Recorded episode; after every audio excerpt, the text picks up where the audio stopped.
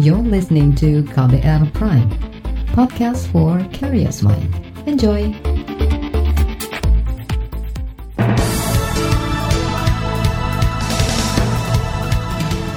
Halo selamat pagi saudara, senang sekali rasanya saya bisa kembali menjumpai Anda pagi hari ini di program Buletin Pagi, edisi Selasa 20 Oktober 2020. Pagi hari ini sejumlah informasi telah kami siapkan untuk Anda. Di antaranya, satu tahun pemerintahan Jokowi Amin, kinerja ekonomi dinilai tidak maksimal. Kementerian Kesehatan klaim jutaan vaksin COVID-19 tersedia mulai November dan peserta Pilkada Banyuwangi langgar protokol kesehatan. Dan saudara bersama saya Reski Mesanto inilah Buletin Pagi selengkapnya. Terbaru di Buletin Pagi. Saudara, pemerintahan Presiden Joko Widodo dan Wakil Presiden Ma'ruf Amin hari ini genap berusia satu tahun. Lembaga Kajian Ekonomi Indef menilai selama setahun terakhir kinerja pemerintahan Jokowi Maruf belum maksimal di bidang ekonomi. Direktur Eksekutif Indef Tauhid Ahmad mengatakan, banyak indikator target ekonomi yang tidak tercapai dalam setahun terakhir, di antaranya target pertumbuhan ekonomi, penurunan angka kemiskinan dan ketimpangan ekonomi. Tauhid Ahmad menyebut pandemi COVID-19 turut menjadi sebab tidak tercapainya target-target itu. Namun ia juga melihat program pemulihan ekonomi nasional yang dicanangkan pemerintah untuk mengatasi dampak pandemi terhadap pelemahan ekonomi juga belum efektif dan masih rendah serapannya. Harusnya ya kalau pen ini jalan berjalan optimal itu kasus itu seharusnya turun. Kita udah jalan tuh kan di bulan Maret April ya, tapi kasusnya makin tingkat. Hanya hanya memang di bulan kemarin aja ketika ada uh, apa, pengetatan PSBB baru tapi kan tidak terlalu efektif dengan ada dana kesehatan yang rendah kasusnya masih. Yang kedua dari sisi ekonomi harusnya memang kita bisa positif nih gitu. Tapi karena pandemi nggak tertangani bantuan yang diberikan ternyata tidak mendukung untuk daya beli masyarakat termasuk menambah konsumsi yang ternyata tidak terlalu efektif. Direktur Eksekutif Indef Tauhid Ahmad meminta pemerintah fokus menambah tingkat daya beli masyarakat salah satunya dengan menambah nominal bantuan sosial. Tawi juga meminta pemerintah memperbesar dan memperluas cakupan bantuan sosial. Tujuannya agar semakin banyak masyarakat maupun pelaku UMKM yang mendapat bantuan dan bertahan hidup di masa pandemi. Sementara itu, lebih dari 50% persen masyarakat sangat tidak puas terhadap kinerja setahun tahun pemerintahan Joko Widodo Maruf Amin. Hal itu terlihat dari survei yang dilakukan lembaga survei indikator. Dalam paparannya akhir pekan lalu, Direktur Eksekutif Lembaga Survei Indikator Burhanuddin Muhtadi mengatakan, dalam jajak pendapat itu, mayoritas warga menilai kondisi perekonomian Indonesia memburuk akibat pandemi COVID-19. Eh, yang sangat penting dalam memotret perilaku eh, pemilih, yaitu bagaimana mereka mempersepsi kondisi ekonomi nasional. Jadi Bapak Menteri kalau Anda cek dari data yang kami tampilkan di sini per September 2020 mereka yang mengatakan ekonomi nasional buruk itu sangat besar ya. Bahkan total mencapai 65 persen 65 persen yang mengatakan buruk dan sangat buruk. Direktur Eksekutif Lembaga Survei Indikator Burhanuddin Muhtadi menjelaskan, ketidakpuasan publik terjadi lantaran penghasilan masyarakat menengah ke bawah turun atau hilang dan mereka tidak tersentuh penanganan pandemi dari pemerintah. Survei itu dilakukan pada akhir September lalu, melibatkan lebih dari 1.200 responden dari berbagai wilayah di Indonesia. Saudara, fraksi Partai Demokrat di DPR belum puas dengan kinerja pemerintahan Jokowi Maruf Amin dalam pemulihan ekonomi nasional yang terdampak pandemi. Anggota Komisi Keuangan DPR dari fraksi Partai Demokrat Didi Irawadi Syamsuddin menilai pemerintahan masih kurang optimal dalam menjalankan program pemulihan ekonomi nasional, terutama membantu para pelaku usaha mikro kecil menengah atau UMKM dan masyarakat yang terdampak pandemi COVID-19. Lalu program-program ekonomi juga ini membantu UMKM harus terus digalakkan ya. UMKM UMKM masyarakat masyarakat kecil ini saya kasihan kalau kita keliling-keliling ke daerah-daerah ke perkampungan bahkan sekitar Jakarta sendiri banyak yang yang terdampak. Saya kira mereka saat ini perlu bantuan cash saya kira ya asal cashnya ini benar-benar tepat sasaran. Didi Rawadi juga meminta keseriusan pemerintah menangani penyebaran kasus COVID-19 sebagai langkah kunci memulihkan kondisi ekonomi dan sosial yang merosot akibat pandemi. Selain itu, pemerintah juga diminta melanjutkan program pembangunan infrastruktur dengan lebih terukur dan tepat sasaran guna menggerakkan perekonomian domestik. Sementara itu, Saudara Kementerian Keuangan mengklaim program pemulihan ekonomi nasional senilai lebih dari 690 triliun rupiah sudah terrealisasikan sekitar 50 persen.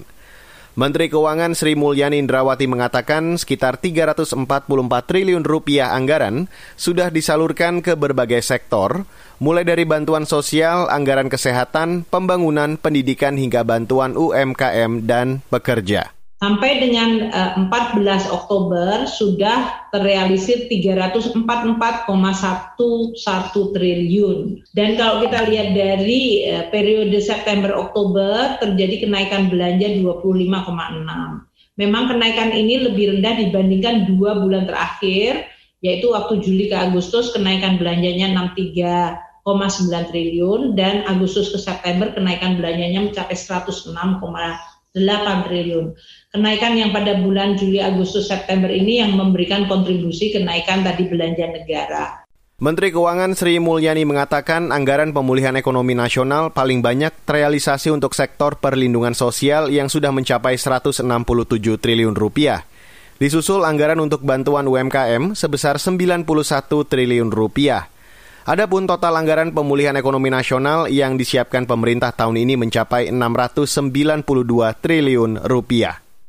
Sementara itu, Saudara Asosiasi Usaha Mikro Kecil Menengah Indonesia atau Akumindo mengapresiasi langkah pemerintah selama setahun terakhir memberikan bantuan kepada sektor usaha kecil yang selama ini paling parah terdampak pandemi COVID-19. Meski begitu, asosiasi meminta bantuan pemerintah lebih merata. Ketua Umum Akum Nindo, Iksan Inggra Tubun menilai ada perbedaan presentase alokasi anggaran di DKI Jakarta dan beberapa wilayah lainnya di Indonesia. Iksan juga meminta pemerintah mempermudah prosedur perizinan usaha maupun peminjaman modal kerja ke perbankan bagi pelaku UMKM. Ketua Umum Akum Nindo Iksan Inggra Tubun mengapresiasi konsistensi keberpihakan pemerintah terhadap pelaku UMKM dengan bantuan modal usaha 2,4 juta rupiah untuk 12 juta pelaku UMKM. Saudara, hari ini genap setahun usia pemerintahan Joko Widodo Maruf Amin. Pasangan Jokowi Maruf dilantik pada 20 Oktober tahun lalu. Berbagai kelompok masyarakat berencana mengevaluasi setahun pemerintahan Jokowi Ma'ruf dengan menggelar aksi demonstrasi ke seberang Istana Negara. Menurut informasi yang diterima KBR, aksi dari kelompok buruh dan mahasiswa hari ini diperkirakan mencapai 4.000 orang.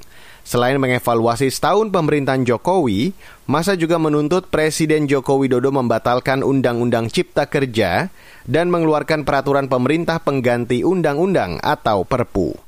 Saudara Presiden meminta menterinya tak tergesa melakukan pengadaan vaksin virus corona.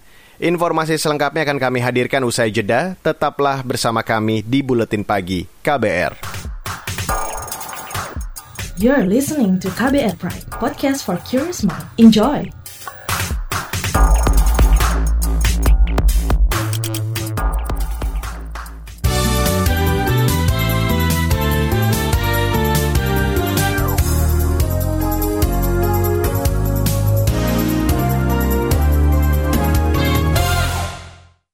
Pemerintah memastikan jutaan dosis vaksin COVID-19 akan tersedia pada November hingga Desember 2020. Vaksin itu berasal dari tiga perusahaan, yakni Sinovac, Sinopharm, dan CanSino. Meski demikian, Saudara, Direktur Jenderal Pencegahan dan Pengendalian Penyakit Kementerian Kesehatan Ahmad Yuryanto menyatakan masih menunggu persetujuan penggunaan vaksin dalam keadaan darurat dari Badan Pengawas Obat dan Makanan atau BPOM. Selain itu, pemerintah juga menunggu rekomendasi halal dari Kementerian Agama dan Majelis Ulama Indonesia.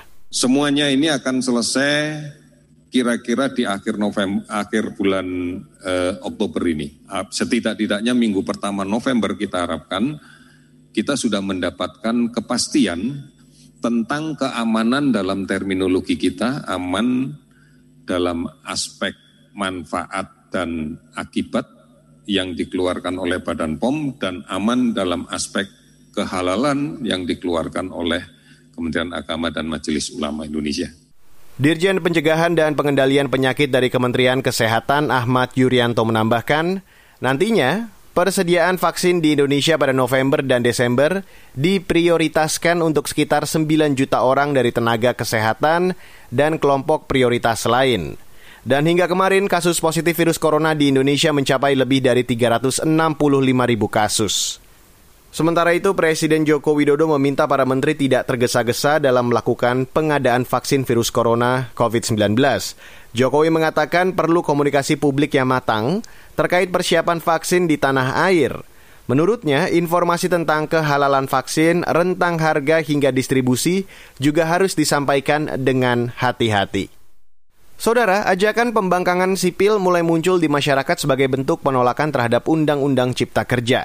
Pakar Hukum Tata Negara Bivitri Susanti mengatakan, pembangkangan sipil bukan berarti ajakan melakukan tindak kekerasan, melainkan upaya membangkang tanpa kekerasan sebenarnya membangkang dalam arti tanpa kekerasan. Jadi jangan dibayangkan itu adalah ajakan untuk berdemonstrasi besar, tapi membangkang dalam arti tidak menerapkan suatu kebijakan yang dianggap melanggar HAM dan tidak punya legitimasi. Nah, kata kuncinya barangkali di situ tidak punya legitimasi karena dibuat dengan cara-cara yang sangat jauh dari demokrasi yang selama ini kita bangun. Nah, jadi pembangkangan itu seakan-akan ia tidak menganggap eksis suatu undang-undang yang tidak punya legitimasi seperti undang-undang Cipta Kerja ini.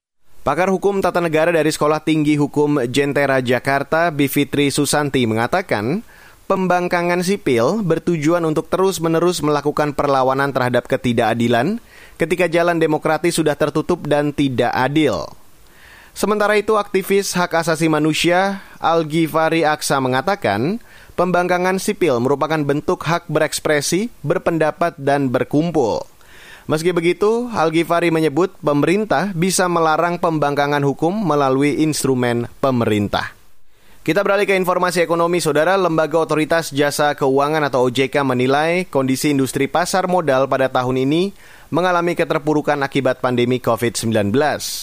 Ketua Dewan Komisaris Otoritas Jasa Keuangan atau OJK, Wimbo Santoso mengatakan, Sebelumnya, di awal tahun ini kondisi pasar modal sudah menunjukkan perbaikan setelah perang dagang Amerika Serikat dan Tiongkok mereda. Pada awal tahun 2020, industri pasar modal dimulai dengan rasa optimisme yang sangat besar dengan meredanya trade war.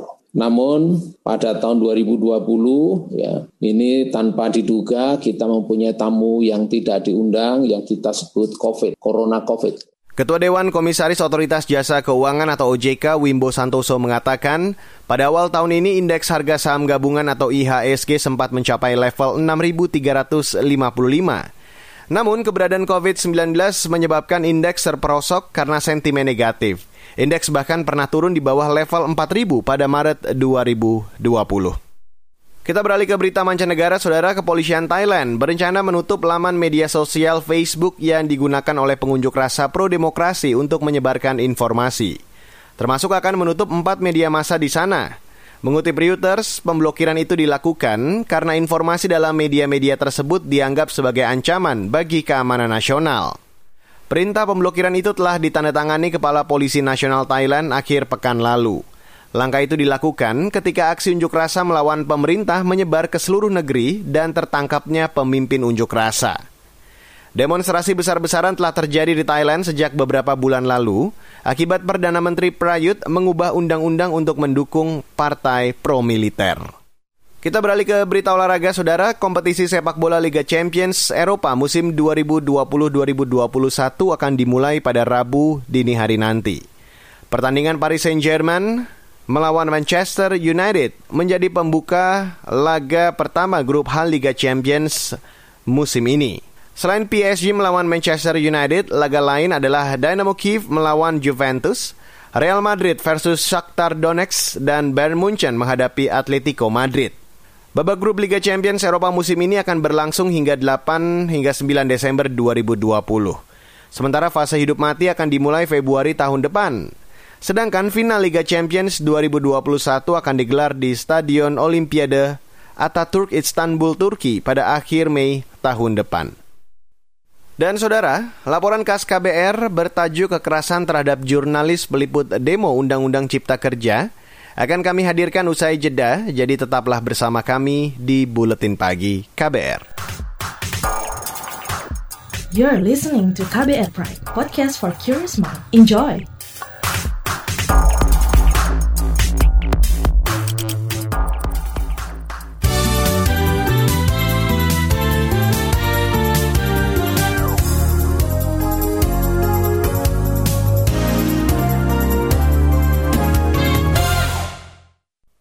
Kalangan jurnalis ikut menjadi sasaran tindak kekerasan dan intimidasi aparat saat meliput aksi demo menolak Undang-Undang Cipta Kerja.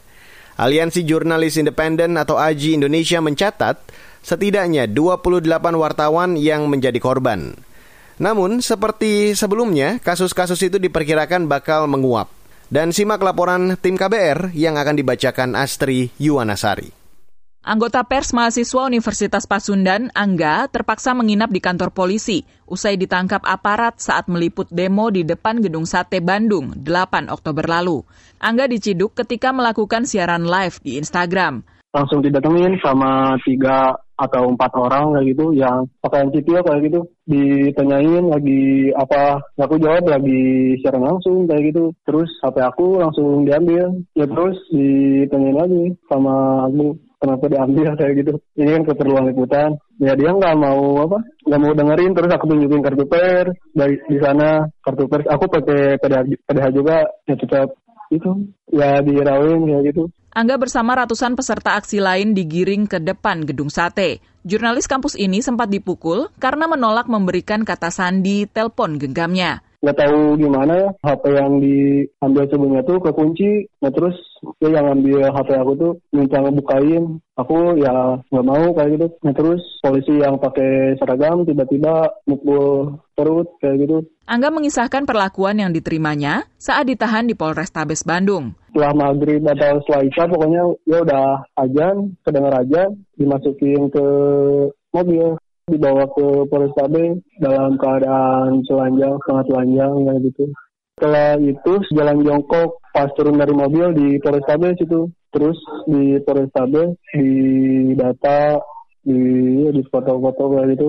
Kira-kira tuh sampai jam 10 atau jam 11-an disuruh tidur di lorong 130 orang tuh Sehari kemudian Angga dibebaskan, tetapi seluruh file video dan foto hasil liputannya sudah dihapus. Pengalaman diintimidasi saat bertugas meliput juga dialami Miftah Farid, jurnalis di Surabaya, Jawa Timur. Pada puncak demo 8 Oktober lalu, Farid sempat merekam aksi aparat memukuli para demonstran. Tak berapa lama, Farid didatangi polisi dan diminta menghapus rekaman videonya. Namun ia menolak, kemudian memilih mundur untuk mengamankan rekaman. Nah, di situlah kemudian polisi yang mengawal saya dalam tanda kutip ya sejak sore itu kemudian mulai melakukan intervensi terhadap kerja-kerja saya dan tim dengan cara mendorong mundur, kemudian melarang untuk mengambil gambar, sampai juga meminta saya untuk tidak merekam apa pun yang dilakukan polisi terhadap para demonstran yang tertangkap, terutama aksi-aksi kekerasannya gitu. Tapi saya berhasil merekam semuanya, tim berhasil merekam semuanya dan memilih untuk menyelamatkan gambar dan menyelamatkan diri dengan cara memundur perlahan sambil merekam. Sementara Davi Yusuf, jurnalis suara.co tak seberuntung Farid. Ia terpaksa menghapus video liputannya karena diintimidasi segerombolan aparat. Jadi saat itu demo akan dibubarkan polisi mulai brutal, demonstran dipukul dan sampai ada yang ditendang. Saat saya merekam video, saya dilarang oleh mereka, oleh aparat untuk merekam. Saya dilarang untuk merekam aksi yang sedang dipukuli oleh aparat kepolisian. Akhirnya beberapa video yang sudah saya rekam terpaksa saya hapus karena saat itu ada beberapa aparat polisi yang mengerubungi saya untuk menyuruh menghapus video-video saya. Kekerasan terhadap jurnalis terus berulang dan jarang kasusnya diproses hukum. Aliansi Jurnalis Independen AJI menyebut kasus kekerasan serupa juga pernah terjadi pada demo besar September tahun lalu. Namun, kasus-kasus yang dilaporkan tidak pernah ada perkembangan signifikan. Kondisi ini dikecam keras oleh Muhammad Isnur dari Yayasan Lembaga Bantuan Hukum Indonesia YLBHI. Jadi pertanyaan besar kalau kemudian tindakan seperti ini kejadiannya misalnya cukup banyak, cukup masif, apakah tidak ada kontrol, tidak ada pendidikan, tidak ada pelatihan kepada mereka untuk menghargai tugas-tugas jurnalistik? Ini pertanyaan besar. Apakah misalnya unit-unit Sabara, unit Brimob di lapangan yang kemudian berhadapan dengan massa tidak dibekali pengetahuan menghormati kerja jurnalistik? Kalau tidak ada, berarti ini sebuah lubang besar, sebuah titik uh, yang harus segera diperbaiki. Sementara itu, kepolisian maupun pemerintah juga berulang kali merespon protes ini dengan pernyataan normatif. Mereka meminta jurnalis melaporkan kekerasan yang dialami dan menjanjikan pelakunya bakal ditindak tegas seperti yang diungkapkan juru bicara Mabes Polri Awi Setiono. Jadi begini rekan-rekan, pemeriksaan itu kan semuanya berdasarkan laporan. Makanya kemarin beberapa misalnya ada rekan-rekan dari uh, katanya teman-teman jurnalis yang ada dipukul segala, silakan laporkan. Tentunya itu akan menjadi bahan evaluasi dan penyelidikan oleh yang berwenang. Kalau memang itu terkait dengan pidana tentunya Krimum, kalau terkait dengan pelanggaran uh, disiplin, pelanggaran kode etik tentunya propam yang akan turun. Tentunya nanti akan kami cek terkait beberapa laporan itu apa sudah masuk ke Polda masing-masing. Demikian laporan tim KBR, saya Astri Yuwanasari. Informasi dari daerah akan kami hadirkan usai jeda sesaat lagi. Jadi tetaplah bersama kami di Buletin Pagi KBR. You're listening to KBR Pride, podcast for curious mind. Enjoy!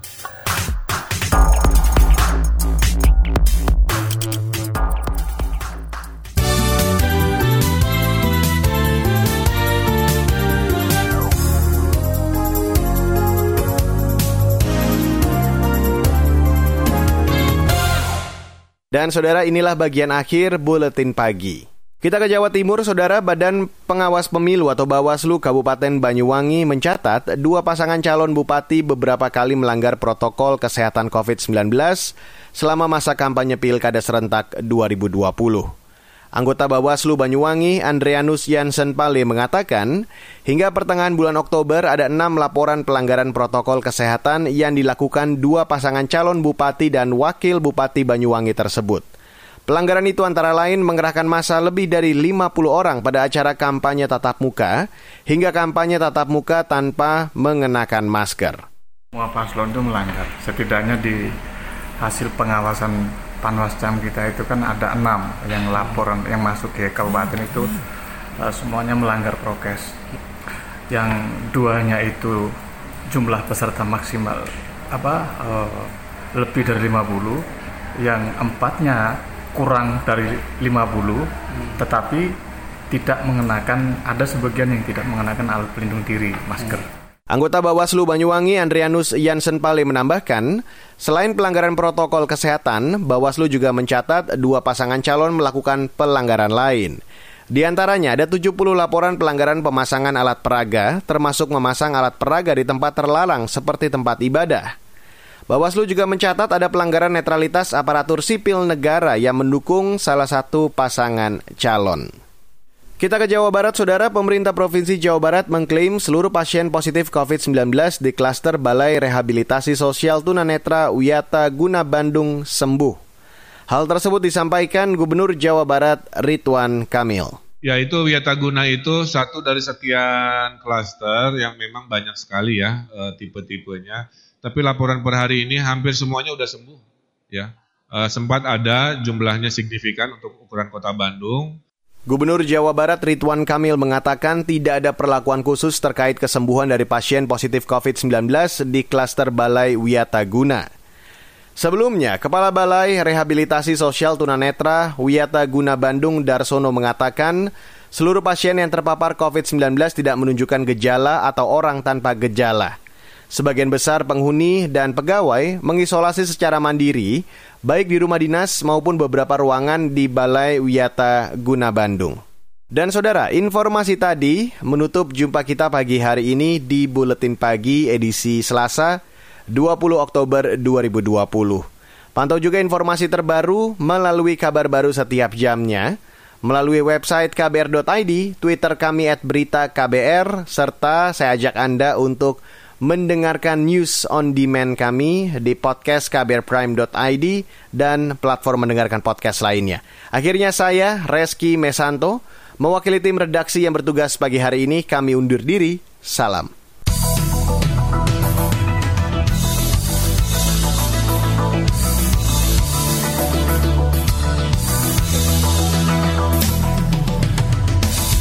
KBR Prime, cara asik mendengar berita.